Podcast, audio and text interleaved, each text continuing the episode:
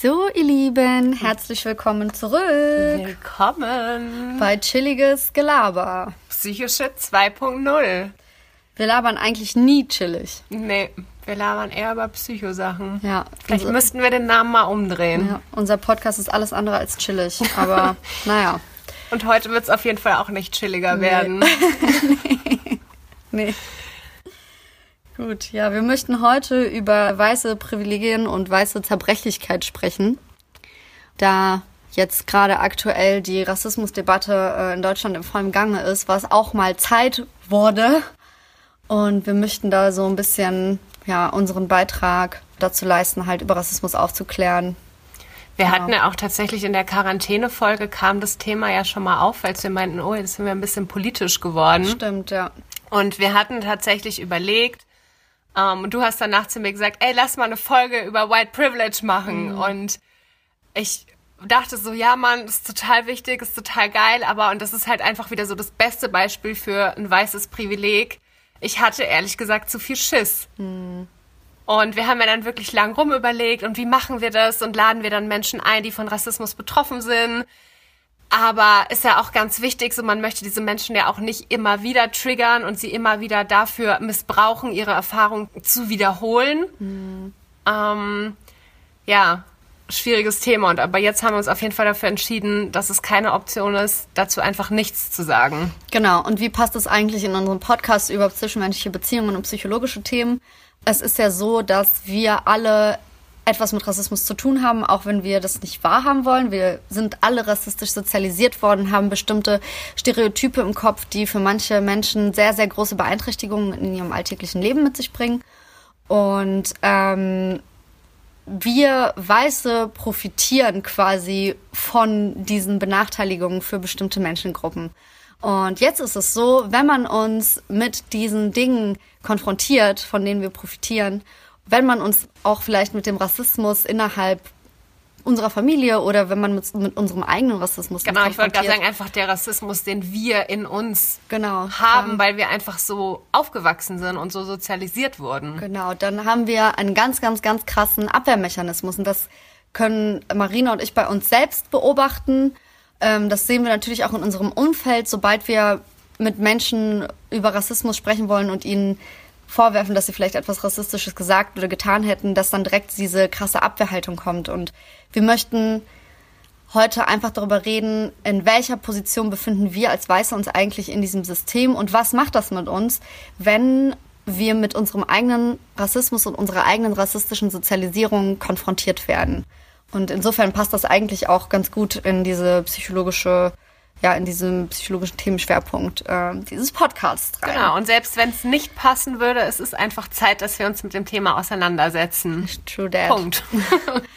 Bevor So. wir aber voll reinsteigen, müssen wir noch mal oder wollen wir noch mal kurz auf die alte Folge zurückkommen.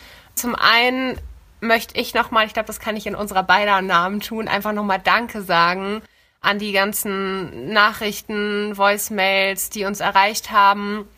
Es haben auch einige noch mal ihre Geschichten erzählt. Ganz kurz, also es ging in der anderen Folge für alle, Ja, die gut, nicht gehört haben, um sagst. sexuellen Missbrauch, genau. Genau, und Maria hat da ihre Geschichte geteilt und ähm, genau, auf jeden Fall nochmal danke, dass ihr da so viel Anteil genommen habt und dass ihr auch euch geöffnet habt und eure Geschichten erzählt habt.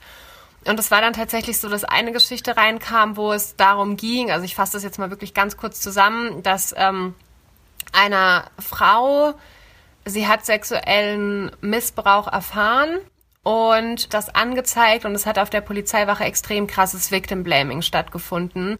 Und es war dann so ein bisschen der Anstoß dazu, mal bei Instagram einen Aufruf zu machen, um zu gucken, wie, weil wir das beide auch nicht wussten, wie sieht's denn eigentlich bei der Polizei aus? Wie werden die Polizistinnen dazu geschult? Ganz kurz, also Victim Blaming nochmal ist ja, wenn äh, das Opfer beschuldigt wird. Also bei der Polizei wurde dann gesagt, so warum bist du überhaupt zu dem Typen nach Hause oder dahin gegangen, wenn du nicht willst, dass dir sowas passiert. Also Genau. total unkompetentes Verhalten, ja. Erzähl Genau, weiter. genau. Und ähm, da sind jetzt echt ein paar coole Dinge passiert. Es haben schon Gespräche mit Polizisten stattgefunden.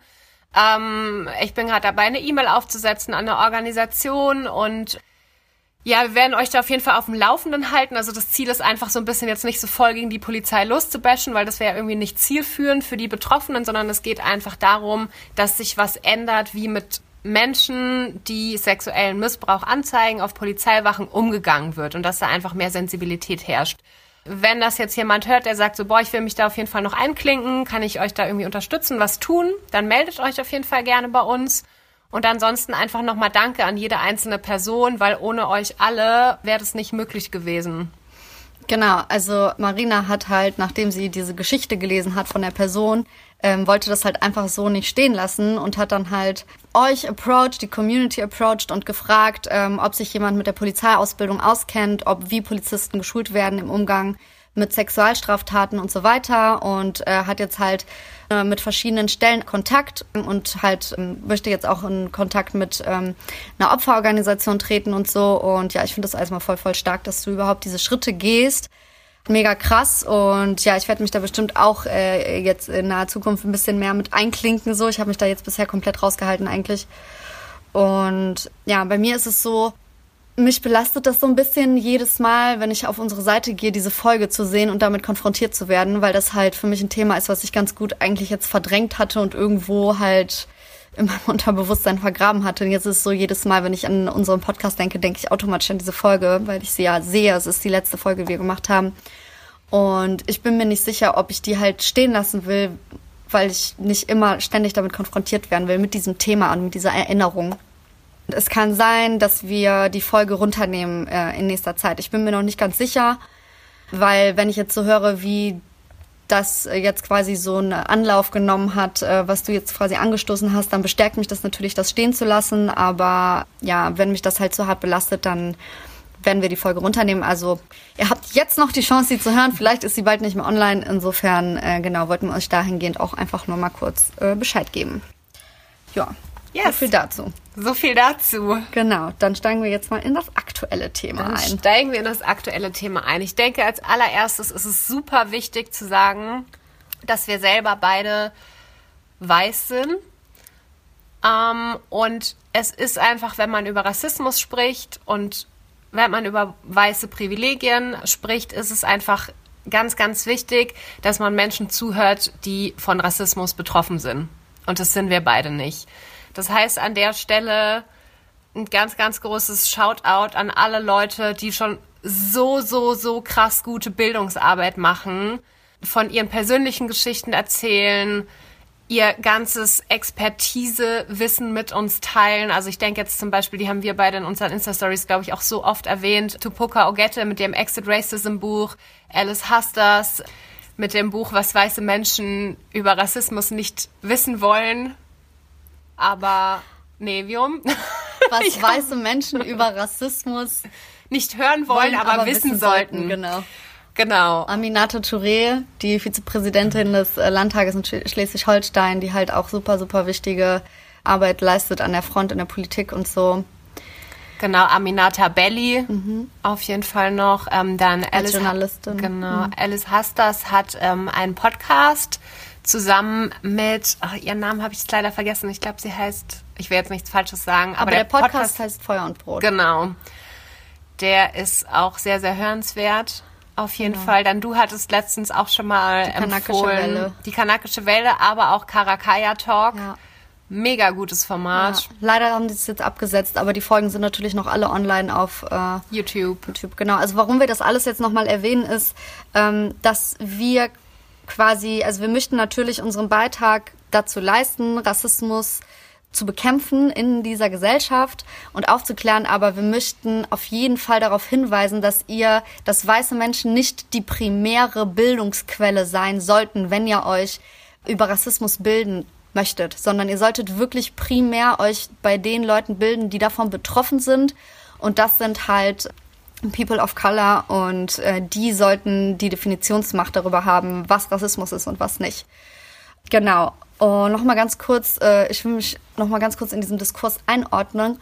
Also erstmal sind weiß und schwarz und People of Color sozusagen, das sind halt Begriffe, die Machtstrukturen bezeichnen. Also wir sprechen hier nicht über Hautfarben primär, sondern halt über ähm, Positionen in der Gesellschaft sozusagen. Genau, über soziologische Konstrukte. Genau. Und es ja. ist so, ähm, genau, das Weißsein wird halt ganz oft nicht genannt mhm. und infolgedessen auch ganz oft einfach nicht mitgedacht. Und es wird halt immer gesagt, es gibt Menschen mit Migrationshintergrund oder es gibt jetzt muss ich. Es gibt zum Beispiel dunkelhäutige Menschen, weißt du, aber dann wird gar nicht, das wird gar nicht in Kontext gesetzt. Also dunkelhäutig zu was? Also die Menschen, die hier als dunkelhäutig gelten oder halt ein bisschen dunkler sind als Marina und ich zum Beispiel, gelten hier schon als dunkelhäutig, obwohl die wahrscheinlich die Durchschnittshautfarbe auf der Welt haben. Weißt du, also die meisten Menschen auf der Welt haben wahrscheinlich diese Hautfarbe, die hier als dunkelhäutig gilt. Aber äh, trotzdem wird hier dieses Hellsein als normal oder als nicht sichtbar vorausgesetzt und Menschen, die von dieser vermeintlichen Norm abweichen, werden dann halt als dunkelhäutig oder halt als mit Migrationshintergrund markiert. Also es findet eine Rassifizierung dieser Person statt, genau. sozusagen. Das ist halt auch aus dem Grund schwierig, dass man halt weiße Menschen eigentlich immer als Individuen betrachtet. Also das daraus schlussfolgert halt auch, wenn eine weiße Person etwas Schlechtes tut, dann liegt das an der Person, dann liegt es nicht daran, dass sie weiß ist. Wenn man dann aber eine schwarze Person hat, die etwas macht, so, und dann wird halt gesagt, diese Person war schwarz, mhm. dann wird das zurückgeführt darauf, dass sie schwarz ist. Genau. Und oder also diese Person wird dann halt stellvertretend für eine Gruppe gesehen. Ja, oder ich möchte kurz ähm, das Beispiel ist halt aus, sehr ähm, problematisch. Das ist, also das ist halt rassistisch. Ja. ich will da halt einfach ja. auch ein Beispiel aus äh, meiner Biografie nehmen, damit wir das irgendwie besser veranschaulichen können, was wir damit meinen.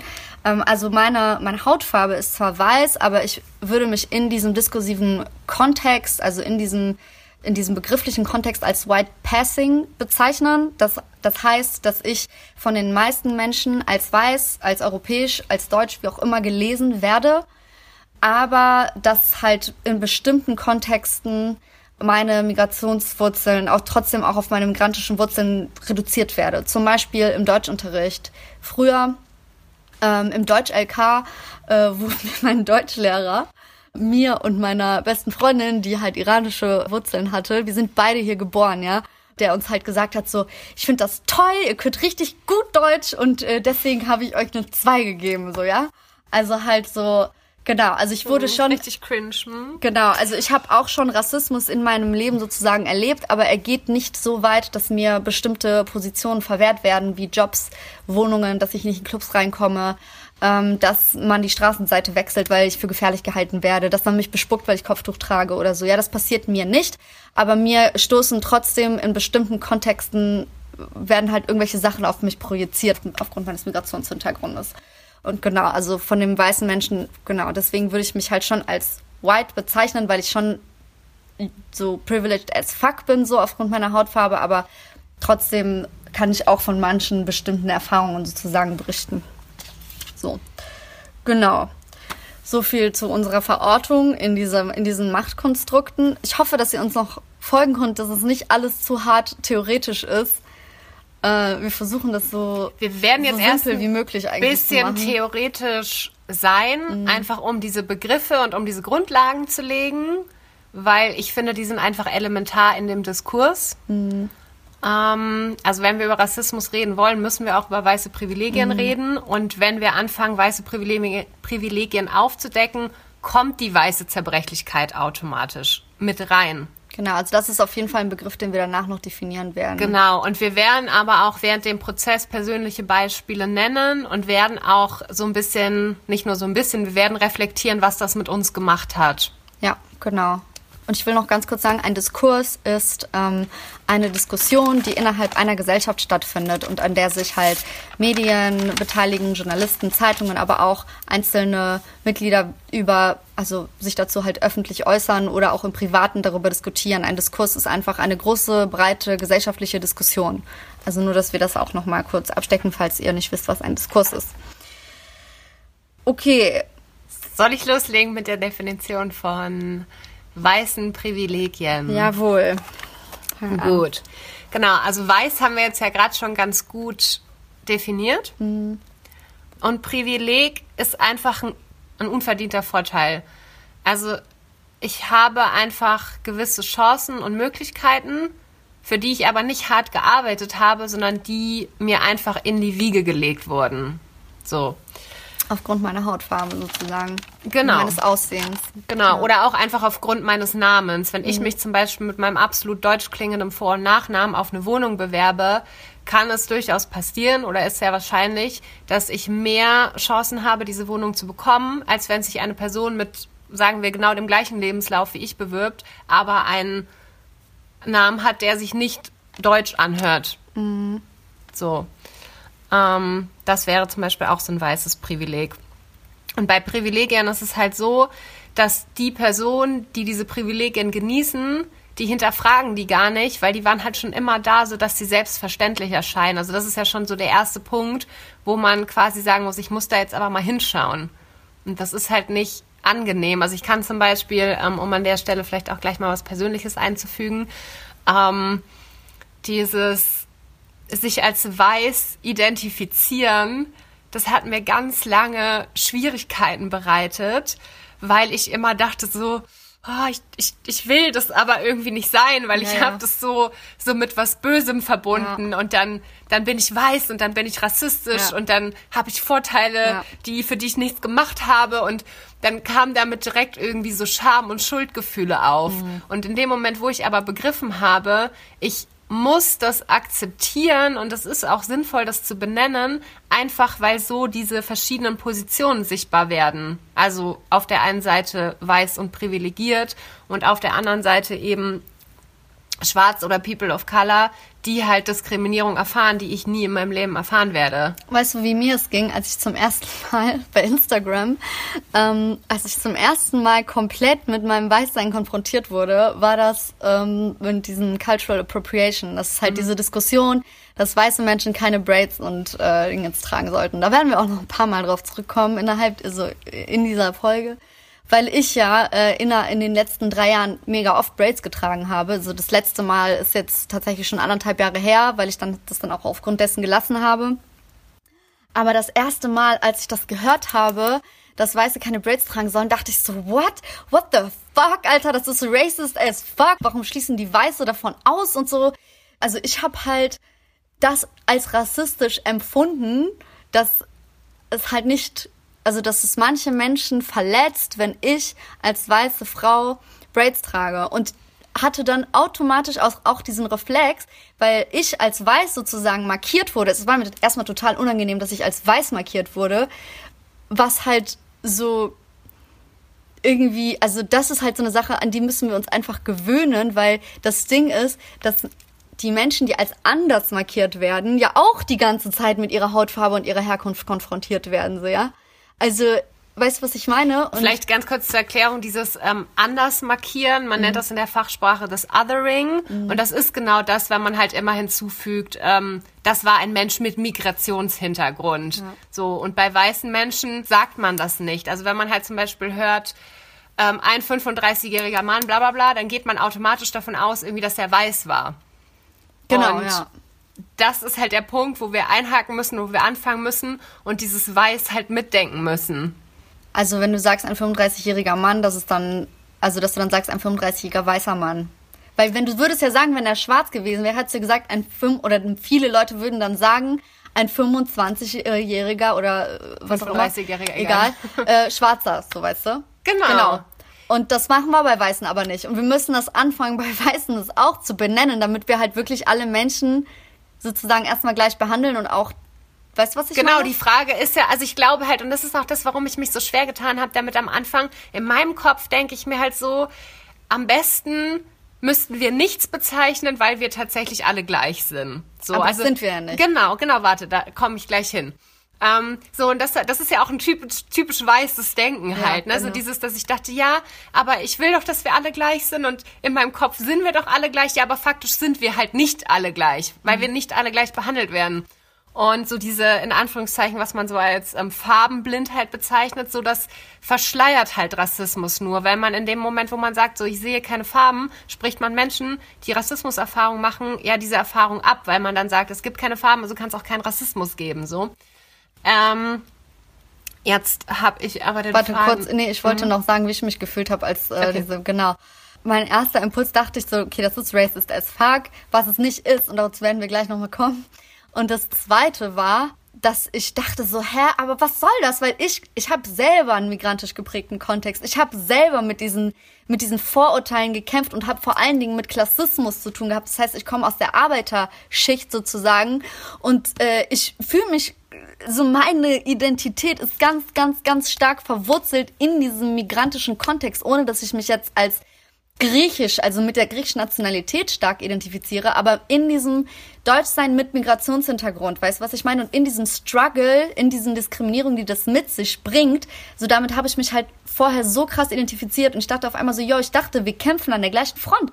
Warum äh, schließt ihr mich davon aus? So, weißt du, was ich meine? Ich bin auch eine diskriminierte Person, so, weißt du? Und dann ist mir halt, und dann habe ich halt irgendwann gelernt, dass ich diese Erfahrungen, die ich gemacht habe oder meine Freunde gemacht haben, dass ich, dass mir diesen Kontext, dass mir den keiner abspricht, aber dass ich nie aufgrund meiner Hautfarbe nirgendwo reingekommen, also nicht in den Club reinkam oder keinen Job gekriegt habe, dass mir dieses Braids tragen oder ein Kopftuch tragen nie vorgeworfen wurde als unterdrückt sein oder was auch immer so, ja, sondern dass ich immer nur Komplimente dafür kassiert habe, als was für eine geile Frisur das ist und so, weißt du, und dass da eine Ungleichbehandlung stattfindet und dass ich das so irgendwann habe ich halt gemerkt, dass der Struggle, den ich hatte mit dem sozialen Aufstieg so aus der aus dieser Arbeiterschicht, ja und ähm, mit was weiß ich ähm, mit diesen Schwierigkeiten, denen man als Frau begegnet, mit Diskriminierungen und so, ja, dass das einfach dadurch, dass man anerkennt, dass Menschen aufgrund ihrer Hautfarbe Rassismus erfahren, dass diese Erfahrungen deswegen nicht weniger wert sind oder keine Beachtung finden. Am Anfang dachte ich so, das wird ignoriert, so, ja, aber das ist nicht der Fall. Es ist einfach nur so, damit wir anerkennen können, dass andere Menschen aufgrund ihrer Hautfarbe diskriminiert werden, müssen wir kurz auch darüber reden und nicht sofort ablenken und mit unseren eigenen Erfahrungen kommen. Weißt du, was ich meine? Wir müssen ja. kurz diese Struggles von den anderen anerkennen. Und das war für mich am Anfang voll schwierig, weil ich halt diesen Impuls hatte, zu sagen, yo, hallo, ich habe auch Probleme, aber genau das sollten wir halt nicht tun, wenn wir wirklich gute Verbündete sein wollen im Kampf gegen Rassismus so und da anzuerkennen, dass ich nicht, dass ich zwar viele Struggles hatte, aber eben nicht den Struggle aufgrund meiner Hautfarbe, das ist der erste Schritt dahin, dieses Privileg anzuerkennen. Das war auch auf jeden Fall was, was mir geholfen hat, mich damit auseinanderzusetzen, weil ich das genauso hatte. Also ich dachte dann auch immer so, oh, White Privilege heißt jetzt, ich bin total privilegiert und mir ist mhm. alles in den Schoß gefallen. Nein. Mhm. So, du kannst ansonsten in deinem Leben Sexismus erfahren haben, du kannst Klassismus erfahren haben, du kannst persönliche Schicksale erlebt haben, das ist überhaupt nicht der Punkt. Der Punkt ist aber einfach, deine Hautfarbe hat dir keine zusätzlichen Schwierigkeiten bereitet. Und das war was, als ich das ähm, gelesen habe, dass ich habe das auch auf meinem Instagram-Profil verlinkt. Das ist immer noch da in diesen Stories, die so für immer bleiben. Ich kann jetzt nämlich die Quelle gerade nicht nennen, aber das war für mich so ein totaler Aha-Effekt, dass ich dachte, ja, und damit fiel mir das irgendwie viel leichter, das anzuerkennen, weil ich ja, damit kann ich nicht argumentieren. Aufgrund meiner Hautfarbe hatte ich nie Probleme. Ja, genau. Ja, dann erzähl mal weiter. Ja, ich hatte vorhin noch einen Gedankengang und ich wollte den noch zu Ende führen, aber jetzt weiß ich es nicht mehr. Nicht so schlimm. Wir sind also, jetzt ein bisschen gesprungen. Ich ja. glaube, ich gehe jetzt einfach mal wirklich kurz zu der Definition ja. von ähm, White Privilege oder eben weißen Privilegien. Was ich ganz spannend finde, was ich halt recherchiert habe, ist, das ist überhaupt kein neues Konzept. Das mhm. erste Mal ist dieses Konzept 1935 aufgetaucht. Mhm. Und zwar hat es William E.B. Dubois, heißt er. okay der war amerikanischer Soziologe und Bürgerrechtler, der mhm. hat das Konzept damals halt das erste Mal geprägt, mhm. so definiert. Genau, mhm. und dann ist es 1965 nochmal aufgetaucht. Da mhm. ging es dann so um dieses White Skin Privilege, also mhm. so Privileg der, dass man eine weiße Haut, Privilegien der weißen Haut, kann man das so mhm. übersetzen, ja. Genau, und wenn man jetzt auch einfach viel danach googelt und nach Definition, dann stößt man sehr oft auf Peggy McIntosh. Die hat sich so in den 1980er Jahren damit befasst und die hat einen sehr, sehr, mittlerweile sehr viel zitierten Aufsatz ähm, rausgebracht. 1989 und der heißt White Privilege, den unsichtbaren Rucksack auspacken. Und ich würde davon einfach mal die Definition vorlesen, weil das so ein paar gute äh, Punkte enthält. Und zwar sagt sie, ich zitiere jetzt, Ich sehe White Privilege jetzt als ein unsichtbares Paket unverdienten Vermögens, auf dessen Einlösung ich mich jeden Tag verlassen kann, bei dem aber vorgesehen war, dass ich es nicht wahrnehme.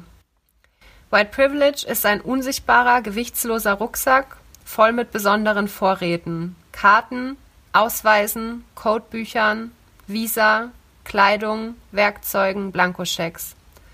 White Privilege zu beschreiben, macht einen neu verantwortlich.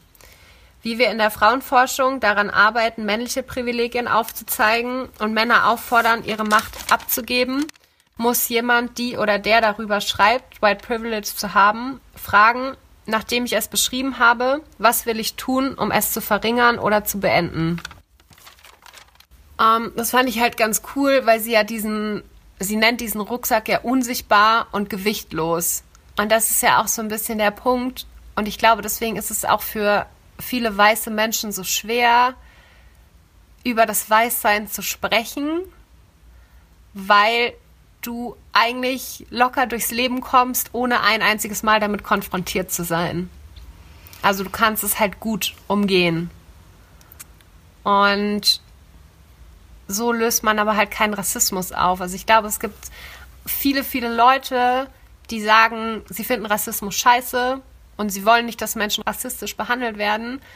Die würden sich aber, also die würden nicht anfangen, sich mit ihrem Weißsein auseinanderzusetzen oder die wissen vielleicht noch manchmal gar nicht irgendwie. Nee, wir wissen das ja selber erst seit ein paar Monaten oder höchstens seit vielleicht seit anderthalb Jahren oder so, ja. Nee, ich wollte jetzt sagen, dass es Rassismus gibt. Ach so, okay, ja, ja, klar. Nee, also es gibt ja okay. tatsächlich, also ich glaube, ich habe auch definitiv ein paar Freunde, die sich halt ähm, wirklich hauptsächlich in ausschließlich weißen Kreisen aufhalten. Mhm. Und wenn ich zum Beispiel, also ich habe ja sehr, sehr, sehr lange mit ähm, Geflüchteten gearbeitet und habe halt da, also das war halt für mich so, wo ich krass mitbekommen habe in meiner täglichen Arbeit, diesen ganzen Alltagsrassismus so und wo ich auch halt oft gemerkt habe, was es für ein Unterschied ist, wenn ich Jugendliche zu Terminen begleitet habe oder mit denen in der U-Bahn U-Bahn gefahren bin, versus wenn ich alleine zu Terminen bin und alleine in der U-Bahn gefahren bin, so dass man ganz anders angeschaut wird, dass Dinge gesagt werden, so. Ähm, und ich glaube, und das ist vielleicht so ein Punkt, den ich auch gerne nochmal machen würde. Ich finde, wir sind an einem Punkt in der Diskussion, wir dürfen nicht mehr darüber sprechen, ob es Rassismus in Deutschland gibt. Mhm. So, weil oft sind wir ja dann so, ja, ja, in den USA ist das ja alles total schlimm. Und ja, es gibt sicherlich einige Dinge, die sind anders in den USA. Aber auch hier in Deutschland gibt es Racial Profiling, also dass Menschen einfach aufgrund ihrer Hautfarbe und ihres Aussehens von der Polizei kontrolliert werden, wohingegen ich als weiße Person noch nie in meinem Leben von der Polizei kontrolliert wurde. Mhm.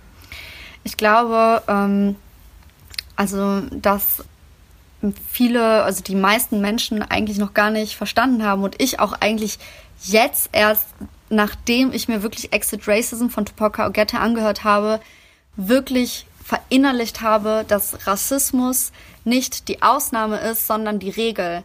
Also es ist ja so, dass voll viele Leute, die meisten Leute, denken eigentlich, dass Rassismus in Deutschland gar nicht so ein großes Problem ist. Und genau deswegen waren ja auch alle so mega schockiert und überrascht, als zum Beispiel so Dinge passiert sind, als Walter Lübcke umgebracht wurde oder als Halle auf die Synagoge der Anschlag verübt wurde, als Hanau passiert ist. Ja, das sind dann so Sachen, wo die Leute oder als die AfD in die ganzen Landtage und den Bundestag eingezogen sind, wo wir alle äh, teilweise so, ich, bei der AfD war ich noch so unter denen, die halt noch total schockiert waren. Bei Hanau war mir natürlich schon längst klar, dass es halt ein massives Problem gibt, aber also es gibt ja auch immer noch voll viele, die bei Hanau so krass schockiert waren und nicht verstanden haben, wie das sein kann, dass das in Deutschland passiert. Und es muss halt langsam klar werden, dass Rassismus in Deutschland keine Ausnahme ist, sondern dass wir alle hier rassistisch erzogen und sozialisiert werden in der Schule, von unseren Eltern, auch wenn wir das nicht wahrhaben wollen, auch wenn wir uns selber nie als rassistisch bezeichnen würden und unsere Eltern auch nicht, ja aber wir wachsen mit bestimmten Bildern auf, die in der Kolonialzeit sozusagen kreiert wurden. Und da müsst ihr euch wirklich selber bilden, darauf werden wir jetzt nicht eingehen, aber die in der Kolonialzeit sozusagen erstellt wurden und die wir heute noch im Kopf haben. Und Ich würde gerne hier an der Stelle mal diese Sprachnachricht einspielen von der Diana. Das ist eine Freundin von mir aus Chemnitz, damit wir besser veranschaulichen können, wie allumfassend eigentlich der Rassismus in der Gesellschaft ist und dass Kleinkinder, also dass kleine Kinder eigentlich schon rassistische Motive verinnerlichen und ausleben. Ich habe eine Freundin aus Chemnitz, die Diana. Sie hat lateinamerikanische Wurzeln. Ich weiß jetzt nicht genau woher, aber das spielt jetzt auch keine Rolle, um halt auf ihre Erfahrungen einzugehen. Sie hat eine etwas dunklerere Hautfarbe als andere Menschen in Deutschland, als du und ich zum Beispiel. Und sie hat äh, bestimmte rassistische Erfahrungen gemacht als Kind und als Jugendliche, die sie selber gar nicht so eingeordnet hat. Und will da einfach mal kurz jetzt ihre Sprachnachricht hier einspielen. Um, ähm, das veranschaulicht, glaube ich, ganz gut, dass auch People of Color Rassismus oft nicht benennen können, weil wir das gar nicht sehen oft oder so sehen. Genau. Und mir ist was eingefallen, aus ganz, ganz frühester Kindheit tatsächlich. Und da war ich super geschockt gewesen, dass ich das also A, so lange vergessen oder verdrängt habe, kann man jetzt nehmen, wie man will. Und zwar, ich war mal ähm, auf einem Reiterhof gewesen in Thüringen. Und da waren ganz viele Jugendliche auch mit dabei. Und ich war sechs Jahre alt. Das war mein erster Urlaub, also ohne meine Eltern oder meine Mutter. Ähm, und war da mit einem älteren Mädchen, die halt so fern zur Familie gehört, die sich um mich kümmern sollte. Wir beim Essen gewesen und hat ein Junge, der war 16, gesagt, weil ich war das einzige dunkel, dunklerer, quasi Mädchen dort gewesen. Meine Haut sieht aus wie Durchfall. Und ich weiß, es hat mich mega, mega verletzt, aber ich konnte es überhaupt nicht zuordnen. Und seit dieser Aussage wollte denn damals in diesen ganzen zwei Wochen auch dieses Mädchen, was auf mich aufpassen sollte, aber auch alle anderen mit mir nichts mehr zu tun haben. Ich war die Einzige, die dunklere Haut hatte und deren Haut ganz offensichtlich eben aussah wie Scheiße. Und die Betreuer, die haben sind sofort dagegen vorgegangen, die haben das auch, also Partei ergriffen, haben das ähm, quasi diesen, diesen Kontext quasi sofort aufgelöst und haben sich eingesetzt und so weiter. Aber es hat mega viel mit mir gemacht, weil ich ja ausgegrenzt wurde. Ich habe das ewig nicht verstanden und es absurd, ne? Erst jetzt verstehe ich das. Das ist total grotesk. Ähm, ich bin echt mega überrascht, weil ich habe so oft so eine Kommentare, ähm, äh, sag ich mal, eher so weggewunken, würde ich jetzt mal sagen. Also auch in meiner Teenie-Zeit gab es super viele Sachen, so was, wenn wir in Biologie, so Evolutionstheorie und sowas hatten, die sowas von wegen, naja, Dianas Vater schwingt ja auch noch mit den Lianen durch den Amazonas und so eine Sachen halt. Das sind Dinger, die super oft vorgekommen sind. Oder eben so eher so sexuell pointierte Kommentare, dass dann mir schon seit frühester Teenie-Zeit mir sonst was für krasse sexuelle Eskapaden angehangen worden sind, weil ich ja eben so rassisch aussehe und keine Ahnung was. Genau, also ich finde, an dem Beispiel merkt man halt ganz, äh, ganz gut, dass halt ähm, schon Kinder irgendwie nicht von diesen rassistischen Bildern äh, ausgenommen sind. Sie hat, glaube ich, gerade in dem Text genannt, äh, in dem Text, in, dem, in der Voicemail gesagt, dass der Typ, äh, der das gesagt hat, äh, schon 16 war. Aber äh, es gibt zum Beispiel auch Tests und so Studien. Da gibt es auch so ein virales Video davon, was jetzt die letzten Wochen auf Instagram rumgegangen ist, wo quasi bei Kleinkindern, die irgendwie drei bis vier Jahre alt waren, also auf keinen Fall Eltern, hast du das auch Dieser gesehen? Dieser Puppentest. Genau, ja. Mhm, wo denen das halt, ist so krass, ja. Genau, also das waren wirklich Kleinkinder und denen wurden halt zwei Puppen vorgesetzt, also eine ähm, schwarze Puppe und eine weiße Puppe. Und ähm, ausnahmslos alle Kinder, also die wurden halt so gefragt, so welche Puppe ist die gute Puppe und welche ist die böse Puppe. Ja. Und wirklich ausnahmslos alle Kinder haben bei der guten Puppe immer auf die weiße gezeigt und bei der schlechten Puppe immer auf die schwarze. Und auch die Kinder, die selber schwarz waren, haben das Genau, gemacht. deswegen meine ausnahmslos alle Kinder und das zeigt halt schon so gut, wie sehr, also auch wenn wir uns für super aufgeklärt und nicht rassistisch halten, wir sind trotzdem rassistisch. Genau, wir werden trotzdem rassistisch erzogen, auch wenn unsere Eltern uns dahingehend erziehen, dass alle Menschen gleich sind und dass äh, Rassismus etwas Schlechtes ist. Wir sind trotzdem haben auch unsere Eltern bestimmte Bilder mitbekommen, die sie uns weitergeben. Und allerspätestens, wenn wir den Fernseher anmachen und, und Migranten nur in Kriminalitätsrollen gezeigt werden oder Menschen mit anderer Hautfarbe oder als Marina und ich oder was auch immer, ja. ähm, nur in, in so Rollen gezeigt werden, die mit Kriminalität zu tun haben, dann verinnerlichen wir das als Kinder schon. Und ich finde, dieses Beispiel, auch Dianes Beispiel, zeigt ziemlich, ziemlich gut, was halt diese Art von internalisierter Rassismus ist, auch von People of Color selber. Wenn, also, das zeigt einfach, dass auch, wenn den, diesen Personen Rassismus widerfährt, dass sie das dann gar nicht oft so einordnen und benennen können, weil da auch einfach die Bildung und das Programm in der Schule dazu fehlt. Also wir, wir lernen super viel über die Nazi-Zeit, aber was Rassismus heute eigentlich ist und wie die Kolonialzeit das Ganze auch geprägt hat, das Bild davon, in welcher Form das heute noch in den Köpfen, in den Schulen und so weiter existiert, das lernen wir nicht und deswegen können wir das auch nicht benennen. Also voll. Du? Also das ist auch was diese gerade diese Kolonialzeit. Wenn ich mich noch mal an meine, ähm, ich hatte Geschichte Leistungskurs, ne? Mhm. Wenn ich mich noch an meine Schulzeit zurückerinnere, es waren immer so, ja, so wir brüsten uns oder wir sind schon so ein bisschen stolz darauf, dass man in Deutschland halt die Nazi-Zeit sehr kritisch ansieht und dass man die aufarbeitet und das im Vergleich zu anderen europäischen Ländern, zum Beispiel so alle Statuen im öffentlichen Raum, die irgendwas mit Nazi-Geschichte zu tun hatten, dass man die entfernt hat aus dem öffentlichen Raum, was ja alles komplett richtig ist. Aber dann, also ich habe irgendwie so ein bisschen das Gefühl, dass man halt sagt, so ja, den Rest gucken wir uns jetzt gar nicht an, weil gerade bei den Kolonien, das waren ja eher so die anderen Länder. Und genau. wenn man sich dann wirklich mal anfängt zu informieren, ist es halt überhaupt nicht so. So Deutschland hat halt auch in Afrika irgendwie krasse Völkermorde begangen. Und also was ich, ähm, da hat mir das Buch von Alice Hastas total geholfen. Also sie klärt da wirklich super, super auf. Ich kann das Buch echt jedem, jeder ans Herz legen dass so Aufklärer wie Immanuel Kant und über, also andere Leute, die wir so, von denen wir lernen und die wir so als, oh, die haben total tolle Dinge äh, mhm. gemacht, wie krass rassistisch die waren. Mhm. Und ähm, wie sehr sie gesagt haben, so die weiße Rasse ist die Herrenrasse und alle anderen kommen drunter. Das mhm. haben wir mhm. nie gelernt in der Schule, nie. Und deswegen ist es jetzt umso wichtiger, dass wir das selber nachholen. Genau, oder zum Beispiel dass auch der ähm, Hamburger Zone, es gab ja Menschenzoos und auf der Seite des Zoos in Hamburg, der halt auch quasi ein Menschenzoo früher war, wird das einzige, ist das einzige, was darüber geschrieben wird, dass ähm, quasi wer halt diese Leute hier hingeholt hat, um die zu zeigen.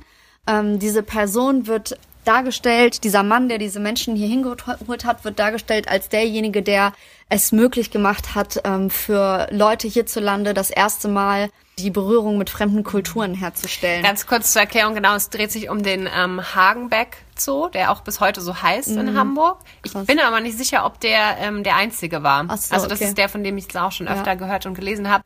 Und sie haben damals, ich weiß nicht, ob nur oder unter anderem, aber definitiv aus verschiedenen Ländern mhm.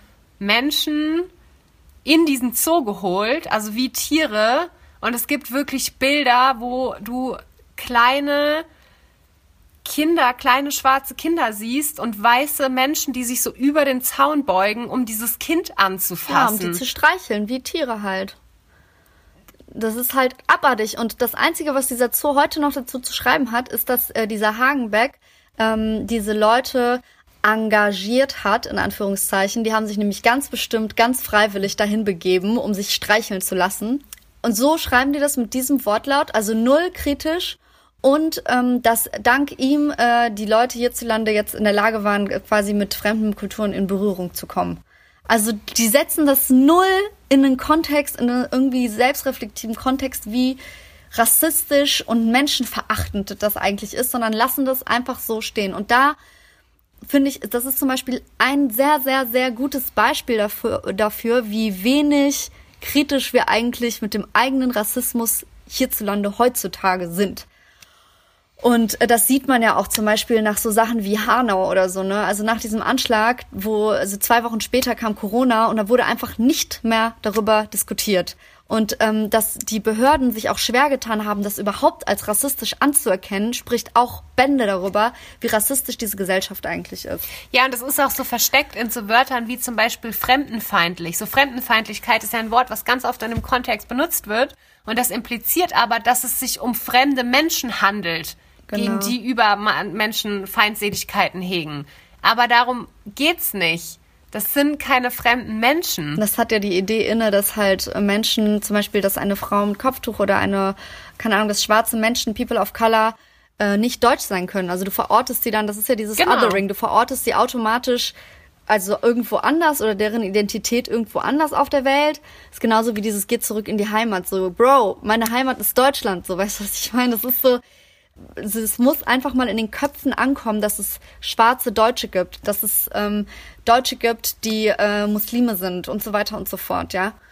Genau, Und- das ist halt ein gutes Beispiel, um zu zeigen, wie internalisiert diese Rassismen sind, wie man Ja. mit dem, also wie wir halt sozi wie wir rassistisch sozialisiert sind. Und ich habe da, das bringt mich jetzt wieder so ein bisschen zurück zu dem, äh, zu der Definition, ähm, was von Peggy McIntosh zum Thema ähm, weiße Privilegien, weil sie ja gesagt hat, die Frage ist, wenn ich diese Privilegien erkenne, dann ist meine Verantwortung, mir zu überlegen, was kann ich dagegen machen. Und ich finde, Verantwortung ist da genau das richtige Wort. Wir haben jetzt die Verantwortung, uns zu bilden, uns selber die Informationen zu beschaffen, uns auf uns Rassismus kritisch mit uns selber und unserer eigenen Sozialisation auseinanderzusetzen. Und das finde ich in der Diskussion ganz spannend. Es geht jetzt nicht um Schuld. Es geht jetzt nicht darum zu sagen, alle Weißen sind scheiße, sondern es geht darum, Verantwortung zu übernehmen. Und das kann man unter anderem machen, indem man sich bildet. Und wenn man, ich glaube halt auch, je mehr man einfach weiß, desto weniger guckt man dann auch weg tatsächlich. Und desto mehr hinterfragt man auch seine eigenen Denkstrukturen und verhält sich anders und drückt sich auch anders aus. Und ich habe dazu was ganz Schönes gesehen. Ähm, das ist so ein Instagram-Account, der heißt She's Mighty Mighty. Ich möchte das hier zitieren, weil ich das schon so oft gesagt habe, was ich jetzt sagen werde. Und ich finde, das ist so wichtig. Die hat in ähm, irgendeinem Post geschrieben, für seinen ersten Gedanken ist man nicht verantwortlich, weil das ist, was die Sozialisation mit dir macht. So, also dann fühl dich auch nicht schlecht dafür, fühl dich nicht schuldig, gucke, wo du Verantwortung übernehmen kannst bei deinem zweiten Gedanken und bei deiner Handlung. Und das ist was, was mir total im Umgang hilft. So Schuldgefühle und Schamgefühle, das lähmt mich. So, die kann ich für mich irgendwie prozessieren. Da kann ich irgendwie Tagebuch schreiben. Da kann ich in der Meditation reingehen, was auch immer mir gut tut. Aber dann muss ich gucken, wie ich handle. Okay. Soll ich eine Geschichte erzählen, wo, wo mir mein weißes Privileg ähm, bewusst geworden ist? Ja, Und ich erzähl. glaube, das ist auch ein guter Übergang zu Ja. weißer Zerbrechlichkeit. Genau, und zwar habe ich, als ich in meinem letzten Job gearbeitet habe, eben auch mit äh, einem betreuten Jugendwohn und wir hatten Jugendliche aus ähm, Syrien und Afghanistan. Und ich habe in Hellersdorf gearbeitet und ich habe auch auf so einem auf so einer Straße gearbeitet. Ähm, da standen relativ viele Häuser auch leer. Es gab so ein paar Büros und ähm, man kannte sich da auch so ein bisschen. Ne? Und ich bin in einem Laden ein paar Häuser weiter, weil ich Bürobedarf kaufen wollte. Und dann habe ich mich mit der Person, die da verkauft hat, irgendwie kurz unterhalten. Und er hat mich gefragt, wo ich dann arbeite. Und dann habe ich das erzählt. Und daraufhin ist diese Person halt total ausgerastet, ist super rassistisch geworden, hat halt erst total angefangen, auf Geflüchtete zu schimpfen und hat dann angefangen, mich zu beschimpfen. Ich möchte das jetzt ja nicht alles wiederholen, aber hat wirklich schlimme Dinge gesagt. Ähm, und ja, das endete dann damit, dass ich einfach ihn auch angeschrien habe und halt aus diesem Laden raus bin. Und er war aber auch so, so verpiss dich hier und du hast ja nichts verloren und so. Und ähm, also ich finde, das ist ein ganz gutes Beispiel, um das weiße Privileg halt auch zu sehen, weil ich habe in dem Moment diesen, diesen Hass quasi nur abbekommen, weil ich mich bewusst dazu entschieden habe, zu erzählen, wo ich arbeite. Es ist was, was ich jederzeit, ich hätte auch jederzeit was anderes antworten können. So, das liegt ja in meiner Entscheidung. Wenn ich da aber reingehe und ich habe eine Person und der war ja, der war sehr offen rassistisch eingestellt und ich gehe jetzt da rein ähm, als schwarze Person zum Beispiel, dann habe ich nicht die Wahl, ob ich das verstecken kann. Und ähm, das, das war halt für mich auch irgendwie krass und es war auch das ist zum Beispiel auch was, was ich oft gemacht habe, wenn ich so Leuten erzählt habe, äh, was mein Job ist. Dann war ich immer sofort verstrickt in äh, Diskussionen über Flüchtlingspolitik. Ne? Und ich habe auch wirklich irgendwann ab einem Zeitpunkt, habe ich mir ganz bewusst die Kontexte ausgesucht, wo ich erzähle. Also manchmal habe ich gesagt, ich arbeite mit Jugendlichen, die ähm, aus Syrien und aus Afghanistan kommen. Und manchmal habe ich gesagt, ich arbeite im betreuten Jugendwohn. Weil ich gesagt habe, weil ich wusste, wenn ich jetzt sage, was ich mache, dann habe ich hier wieder eine absolute Diskussion und Leute überschütten mich mit ihren Meinungen. Und ich war jedes Mal damit beschäftigt, irgendwie, also was halt ganz oft war, dieses, ja, also wenn jemand vor Krieg flieht, das kann ich schon verstehen, aber Wirtschaftsflüchtlinge, nee.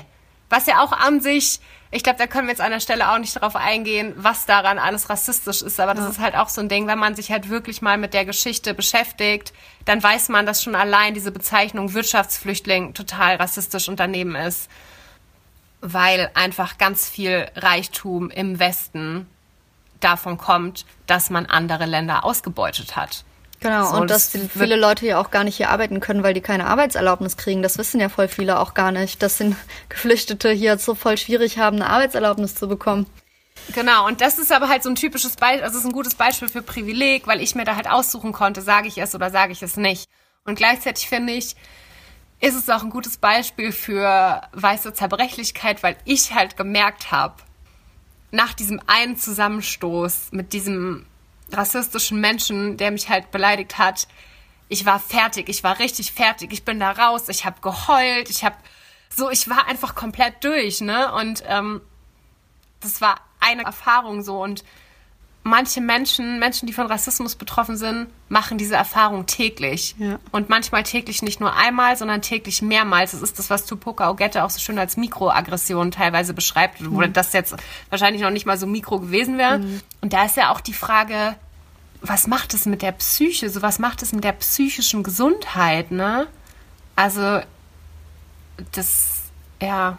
Ich finde das Beispiel, was du genannt hast, ähm, mit den Leuten, die dann direkt auf Wirtschaftsflüchtlinge zu sprechen kommen und so, ähm, das ist ein ganz, ganz gutes Beispiel, um an White Fragility anzuknüpfen, weil wenn man solchen Leuten, oder was heißt solchen Leuten, das ist ja die Mehrheit, also ganz viel, also es ist ja wirklich eine Mehrheit hierzulande, die dann direkt, wenn du über Fluchtmigration sprichst, die dann unmittelbar damit angeknüpfend oder daran anknüpfend über Kriminalität anfangen zu reden, ja. Wenn du diese Leute darauf hinweist, dass das rassistisch ist, was sie gerade sagen, dann kommt mit hundertprozentiger Sicherheit eine sofortige Abwehr dagegen und äh, ein, also der absolute Versuch zu beweisen, warum man auf gar keinen Fall rassistisch sein kann und nicht rassistisch ist, weil man nichts dagegen hat, weil man Freunde hat, die Türken sind, weil man und genau das ist weiße Zerbrechlichkeit. Und jetzt kommen wir, glaube ich, so vollends zu diesem Thema zu sprechen. Weiße Zerbrechlichkeit oder White Fragility, das ist das englische Wort dafür, ist nämlich, wenn eine weiße Person oder auch eine andere hellere Person, ähm, ich meine, es gibt ja auch Menschen mit Migrationshintergrund, also auch alle, wir sind ja alle so rassistisch sozialisiert, ja, also migrantische Communities sind nicht von Rassismus auf, ausgenommen, ja, aber der Rassismus geht primär natürlich von weißen Menschen aus, weil die am meisten davon profitieren. Und deswegen sprechen wir jetzt auch erstmal primär über Weiße.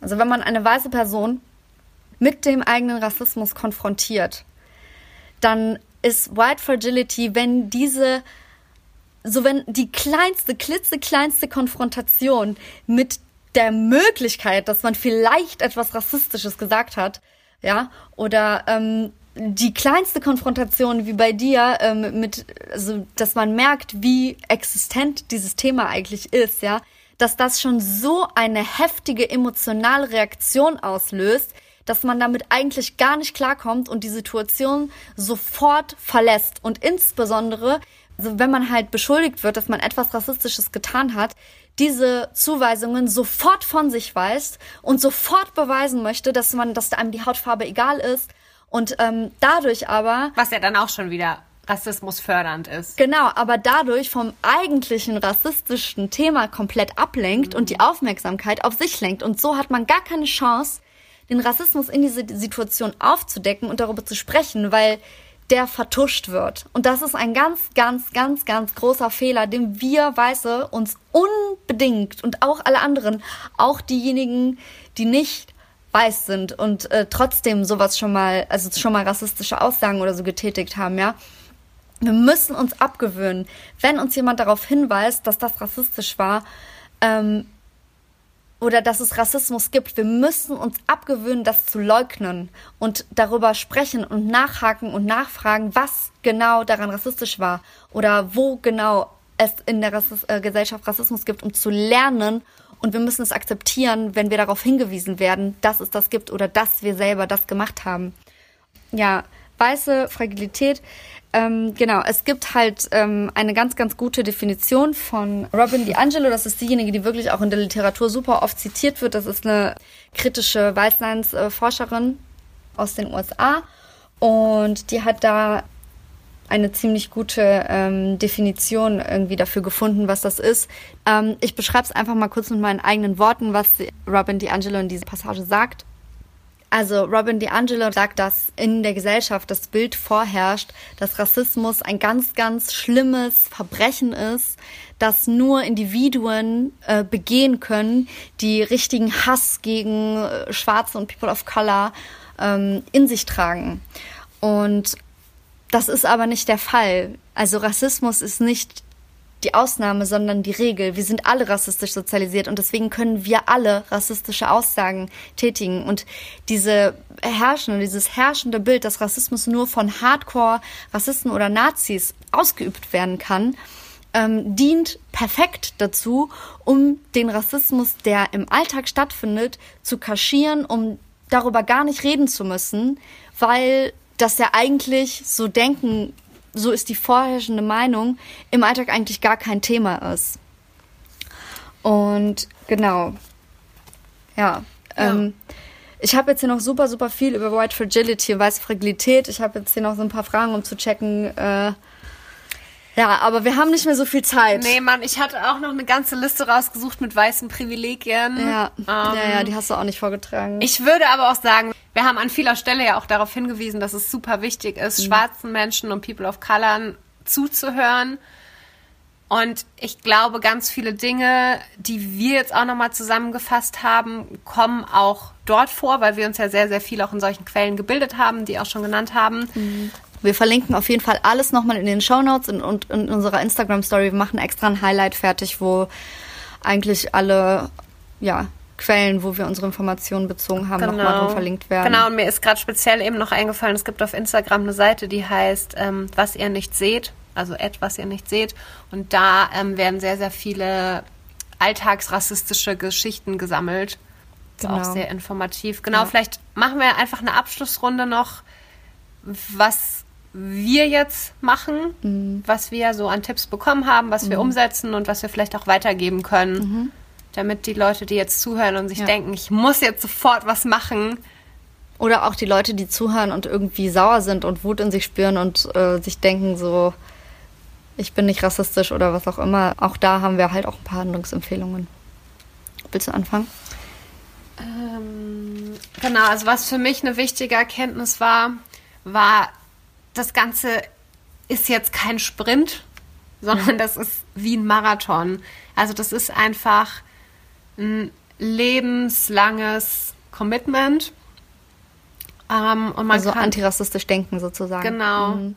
Weil, also was, wo, was mir eben so schwer gefallen ist, obwohl ich mich ja auch schon wirklich viel mit dem Rassismus-Thema auseinandergesetzt habe, ist so diese Geballtheit und so überall zu lesen, so dieses weiße Menschen, jetzt mach doch endlich mhm. was. Und das hat mich irgendwie am Anfang so ein bisschen, ja, in Schamgefühle, in Schuldgefühle und so ein bisschen in die Defensive getrieben. Mhm. Und ich war dann aber so, Gott, also bei mir löst es, das kann ja unterschiedliche Dinge bei unterschiedlichen Menschen auslösen. Manche sind dann so, oh nee, mit dem Thema beschäftige ich mich gar nicht. Und ich gehöre dann so zu der Sorte, oh Gott, oh Gott, oh Gott, ich muss so viel machen und ich weiß nicht, wo ich anfangen soll und, mm, und ähm, da für mich irgendwie auch so ein bisschen die Ruhe reinzubringen und zu sagen, ich mache das und ich versuche einfach jeden Tag zu lernen, aber ich muss jetzt nicht innerhalb von einer Woche alles aufholen. So. Ähm, weil ich es auch da halt wieder spannend finde. Also für mich halt irgendwie der Tipp so, es gehören auf jeden Fall auch Pausen dazu. Ne? Ähm, finde ich aber ganz spannend, weil auch das hier ist wieder ein weißes Privileg. Ich habe zum Beispiel, das war ein Instagram-Post von Aminata Belli, die wir eingangs auch erwähnt hatten. Und die hat halt auch gesagt, so, boah, bei mir ist gerade einfach so viel los. Ich kriege auch so viele Presseanfragen und soll zum Thema Rassismus reden, was ja auch schön ist, weil die Leute sich mit dem Thema beschäftigen. Aber natürlich ist man gleichzeitig ja auch persönlich betroffen und es macht was mit einem emotional. Und sie hatte eben im Post geschrieben, dass sie ich weiß nicht, Nordsee, Ostsee irgendwo hingefahren ist, um sich zu entspannen. was ist passiert? Sie lag am Strand, sie wollte sich eine Pause gönnen. Sie ist sowohl sexistisch als auch rassistisch angegangen worden. Mhm. Und das war halt für mich so wieder dieser Aha-Moment. Ja, das ist halt auch ein Privileg, eine Pause machen zu können. Ich weiß nicht, ob ich da jetzt, also ich, mir fällt es jetzt auch ein bisschen schwer, das zu sagen, aber ich merke halt für mich, ähm, ich bin ja auch so ein Mensch, ich, wie soll ich das sagen? Ich will das jetzt nicht auf meine Depression schieben, aber ich bin einfach psychisch, ich bin sehr sensibel mhm. und ich brauche meine Zeit, um Dinge zu verarbeiten in jeglicher Hinsicht. Und wenn ich mir diese Pausen nicht nehmen würde, dann weiß ich nicht, was die Alternative wäre. Also dann würde mich das halt krass unter Druck setzen und vielleicht auch eher handlungsunfähig machen. Also ich habe da auch noch, es ist mir auch unangenehm, das jetzt zu sagen, weil ich, ich denke, aber ich habe halt auch keine Lösung dafür irgendwie. Ich denke das schon, dass das wichtig ist und dass es okay ist, wenn man sich die eigenen Pausen gönnt, weil klar ist es ein Privileg und was andere nicht haben, weil, weil sie ständig auf ihre Herkunft reduziert und daran erinnert werden oder an ihre Hautfarbe erinnert werden. Und ähm, aber trotzdem ist es ja wichtig, wenn du ein guter Verbündeter sein willst, dich auch zurückzuziehen und deine Kräfte zu sammeln. So, also, also man kann ja gar nicht anderen Menschen helfen, wenn man sozusagen ähm, da jetzt von der Ernsthaftigkeit des Themas oder von dieser Schwere des Themas ähm, so belastet wird, dass man da, dadurch handlungsunfähig wird, weil, man, weil das einen so traurig und depressiv macht, dass es halt so man muss irgendwo seine Energiereserven knüpfen. Und People of Color, auch wenn die davon betroffen sind, haben auch die ihre geschützten Räume, wo sie sich ihren Schutz und ihr Empowerment holen können. So die, die bilden, also sie können zum Beispiel Allianzen bilden und sich halt in Vereine, in Räume begeben, wo sie halt äh, ihre Erfahrungen teilen können und so. Und wo sie verstanden werden und so weiter. Und klar, das können wir denen als Weiße jetzt nicht geben. Wir können unser Bestes tun dafür, damit äh, Menschen sich in unserer Anwesenheit so wohl wie möglich fühlen, damit wir ihnen signalisiert, dass, signalisieren, dass wir halt ihre Probleme verstehen und so weiter, so, ne? Und ähm, also trotzdem brauchen wir auch, obwohl wir halt diese Privilegien haben, die Pausen von dem Thema. Und das ist auch okay, wenn wir uns die nehmen, solange wir nicht auf die Solidarität komplett scheißen. Also klar müssen wir solidarisch sein, aber es ist okay, wenn wir uns mal davon distanzieren. Würde ich jetzt einfach mal sagen so. Weißt du, was ich meine? Also klar kann es jetzt auch sein, dass das, also es ist mit Sicherheit so, dass da auch White Fragility im Spiel ist, wenn das Thema einen so hart belastet, dass man darauf nicht klarkommt. Äh, aber trotzdem muss man ja auch aus rein psychologischer Sicht sagen, dass man sich nicht 24 Stunden am Tag mit den Problemen auf der Welt auseinandersetzen kann. So. Das, ja. Und ähm, genau. Ja, und das, ja, das wollte ich halt einfach. Genau, also was ich, äh, bist du, wolltest du noch was sagen oder? Ähm, ich habe auf jeden Fall noch was, aber mach ja. gerne mal weiter. Okay. Ja, also ich würde einfach gerne sagen, dass mich am Anfang, als ich angefangen habe, mich mit meinem eigenen Weißsein auseinanderzusetzen, ich habe gerade das Beispiel Cultural Appropriation angesprochen, mich hat das alles wahnsinnig, wahnsinnig wütend gemacht und ich habe auch viel, viel so umgekehrten Rassismus gesehen und so. Darauf können wir jetzt gar nicht äh, so richtig eingehen, warum es keinen umgekehrten Rassismus gibt. Boah, haben wir eigentlich auch schon so ein bisschen erzählt, dass wir halt nicht halt diskriminiert werden aufgrund unserer Hautfarbe, sondern allerhöchstens beleidigt werden als, was weiß ich, bei dir jetzt als Kartoffel oder so. Ja, aber das hat auf dich keine Auswirkungen, außer dass es eine Beleidigung ist und sonst nichts halt, ne? Ist halt nicht das Gleiche. Genau, aber ich will trotzdem sagen, dass ich diese Gefühle von Wut oder auch von Verleugnung, dass, dass, dass ich das alles durchgemacht habe, auch so. Und bevor ich halt zu diesem Punkt gekommen bin, dass ich ganz locker über mein Weißsein und über meine Privilegien sprechen kann, habe ich verschiedene Phasen durchgemacht das allererste Mal, als ich damit konfrontiert wurde, war wirklich vor Jahren. Das war in Israel, da war ich noch an der Uni und da haben halt israelische Studenten halt in so einer in so einem Seminar gesagt, dass sie von anderen Juden gehört hätten, dass es in Deutschland halt noch super viel Antisemitismus gibt. Und bei mir war es halt so, dass ich gesagt habe, so, what? Ich habe das ganz vehement in diesem Seminar verteidigt. Ich Ich habe gesagt, what? Niemals. Jeden Tag laufen mehrere Dokus parallel im Fernsehen, warum das Nazireich so schlimm war. Äh, so wie wir haben das quasi in jedem Jahrgang gefühlt, irgendwie in der Schule, in Geschichte, werden wir aufgeklärt über den Holocaust und über das Dritte Reich und über Hitler und so weiter. Wir können, es gibt diese Art Form von Antisemitismus in Deutschland nicht. Ich habe das wirklich so krass verteidigt, so vehement. Das war 2013, glaube ich, oder 2000, ja, das war 2013. Krass, oder? Wirklich alle, alle einstimmig, alle anderen Deutschen in diesem Kurs haben mir zugestimmt. Keiner hat was dagegen gesagt. Und das ist genau der Fehler, so dass dieser Impuls, sich dagegen zu wehren und das halt zu negieren, ist wirklich, auch wenn wir denken, dass es das nicht gibt, es, wir sollten das wirklich diesen Impuls unterdrücken und auch wenn es Wut in uns auslöst, diese Wut, die wir dann spüren, weil man unserer Gesellschaft oder uns selber vielleicht Rassismus vorwirft, diese Wut ist ganz normal, weil unser weißes Privileg dadurch in Gefahr kommt. Unsere Machtposition wird dadurch gefährdet. Aber wir müssen dieses Privileg quasi abgeben und teilen, damit wir diesen Rassismus beseitigen können. Und im Verlauf, ja, also je mehr ich mich mit diesem Thema auseinandergesetzt habe, sind andere Gefühle dazugekommen, wie du zum Beispiel gesagt hast, Schuld und Scham, wo ich erkannt habe, wo ich diese Situation erstmal erkannt habe, was ich da überhaupt gemacht habe, dass ich betroffenen Menschen von Antisemitismus abgesprochen habe, dass sie diese Erfahrungen in Deutschland machen. Das geht gar nicht, ja. Dass das ein Prozess, also diese, dieses Schamgefühl auch, ja. Das, auch das ist quasi ein ein Gefühl, was dazugehört zu diesem Prozess, das zu lernen, antirassistisch zu denken. Und auch die Wut, die in einem ausgelöst wird, wenn einem gesagt wird, das, was du gesagt hast, ist aber rassistisch oder so. Das ist alles ganz normal und ihr müsst verstehen, dass das eine psychologische Reaktion ist. Das ist genau die weiße Fragilität, die aus euch spricht. Und ihr müsst diesem Gefühl widerstehen, wenn ihr wirklich antirassistisch handeln wollt. Wenn ihr den Impuls habt, zum Beispiel zu sagen, ich habe aber schwarze Freunde, die finden dass diese Aussage auch okay. Oder wenn ähm, ich zum Beispiel es anmaßend finde von einer Person, ja, die mir Rassismus vorwirft, wenn ich denke, das ist anmaßend und eine Entschuldigung erwarte oder so, ja.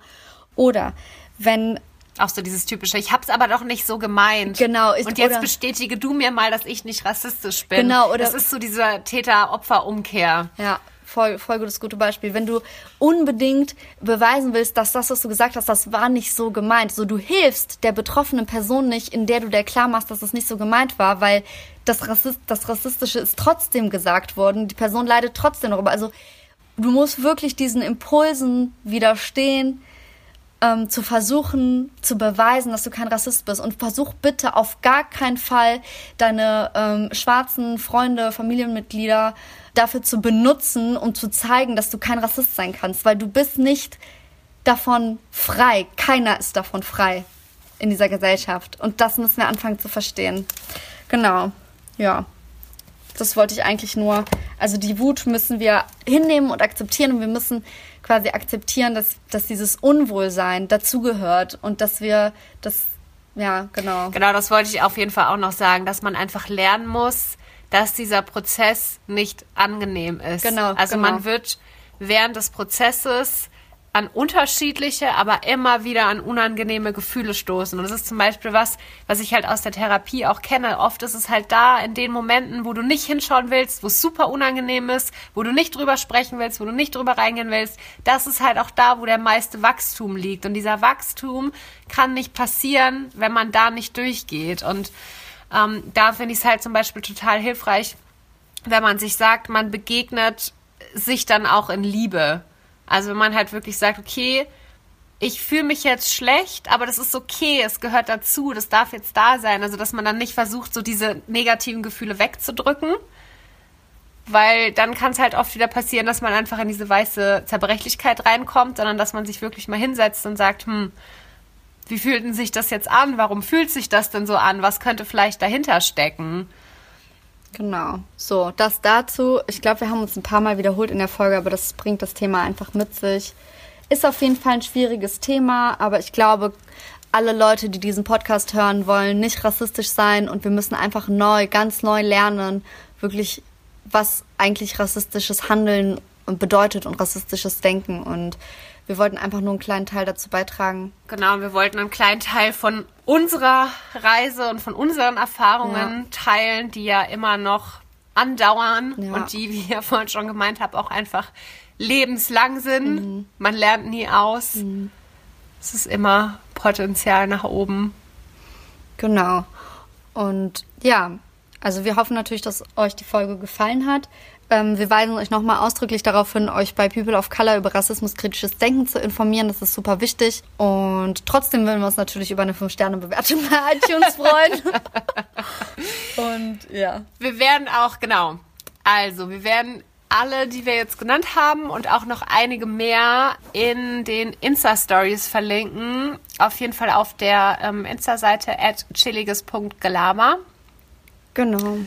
Und mhm. wir haben beide auch schon auf unseren Profilen relativ viel Verlinkungen, Input, Wissen ja. dazu. Man kann ja die Stories so. Highlight, nennen wir das Story Danke. Highlight. in den Highlights. Und genau, da wollten wir noch darauf hinweisen, wir werden alles in die Show Notes packen, auch ja. was wir jetzt an Quellen genannt haben. Und bei, bei Spotify hört, da sieht man die Show Notes, glaube ich, nicht. Da ja. sieht man immer nur die Beschreibung. Das heißt, wenn ihr einfach bei Google Ecosia. Mhm. Okay, bei Ecosia. Bei einer Suchmaschine ähm, eingibt Podca Podigy, mhm. chilliges Gelaber, dann kommt ihr auf die auf unsere Podcast-Anbieterseite. Da kann man das nicht nur hören, sondern da seht ihr auf jeden Fall die Shownotes. Und ich glaube, bei Apple äh, Podcasts sieht man die Shownotes. Ja. Auch bin ich mir gerade gar nicht sicher. Genau, give us a follow, schickt diese Folge euren Freunden, aber vergesst ihnen nicht auch rassismuskritische Sachen von People of Color zu schicken oder ihnen primär rassismuskritische Sachen von People of Color zu schicken. Und ja, genau. Genau. Vielen Dank, dass ihr dabei wart und wir hoffen, wir konnten euch ein bisschen was mitgeben in eurer eigenen Auseinandersetzung. Wir hören uns beim nächsten Mal wieder. Yo. Bis zum nächsten Mal. Ciao, ciao. Bye.